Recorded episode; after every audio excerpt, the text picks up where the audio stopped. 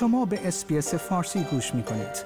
با رفتن به sbs.com.au/persian به اخبار و گزارش‌های بیشتری دست خواهید یافت.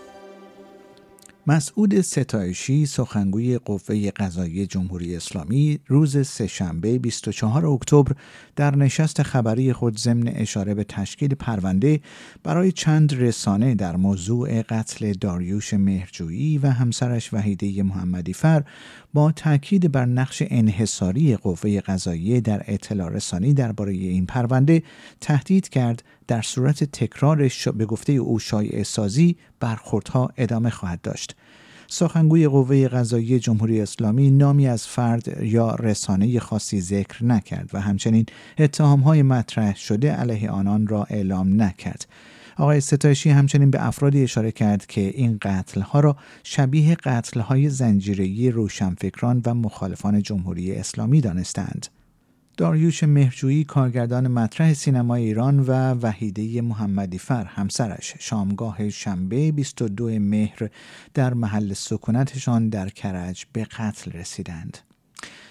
آنتونی بلینکن، وزیر امور خارجه آمریکا، روز سه‌شنبه 24 اکتبر در نشست شورای امنیت سازمان ملل متحد در نیویورک گفت ایالات متحده آمریکا به دنبال درگیری با ایران نیست، اما این کشور به هر گونه حمله ایران یا گروه‌های نیابتی آن سریع و قاطع پاسخ می‌دهد. وزیر امور خارجه ایالات متحده آمریکا از همه کشورهای عضو سازمان ملل خواست که پیامی متحد و محکم به هر بازیگر دولتی یا غیر دولتی که در نظر دارد جبهه دیگری را در این درگیری علیه اسرائیل باز کند یا ممکن است شرکای اسرائیل از جمله ایالات متحده را هدف قرار دهد ارسال کنند. و لیلی افشار، نوازنده گیتار کلاسیک، در 64 سالگی درگذشت. خانه موسیقی ایران روز سه‌شنبه ضمن اعلام این خبر اعلام کرد که خانم افشار پس از یک دوره بیماری در سن 64 سالگی درگذشت. بر اساس این گزارش او نخستین نوازنده زن در جهان بود که برای نوازندگی گیتار دکترا داشت و این مدرک را از دانشگاه ایالتی فلوریدا دریافت کرده بود. خانم افشار در کشورهای مختلف سابقه اجرا و برگزاری کنسرت داشت. او در سال 2001 بعد از 20 سال به ایران بازگشت و برای هنرجویان در شهرهای مختلف دورهای نوازندگی گیتار کلاسیک برگزار می‌کرد.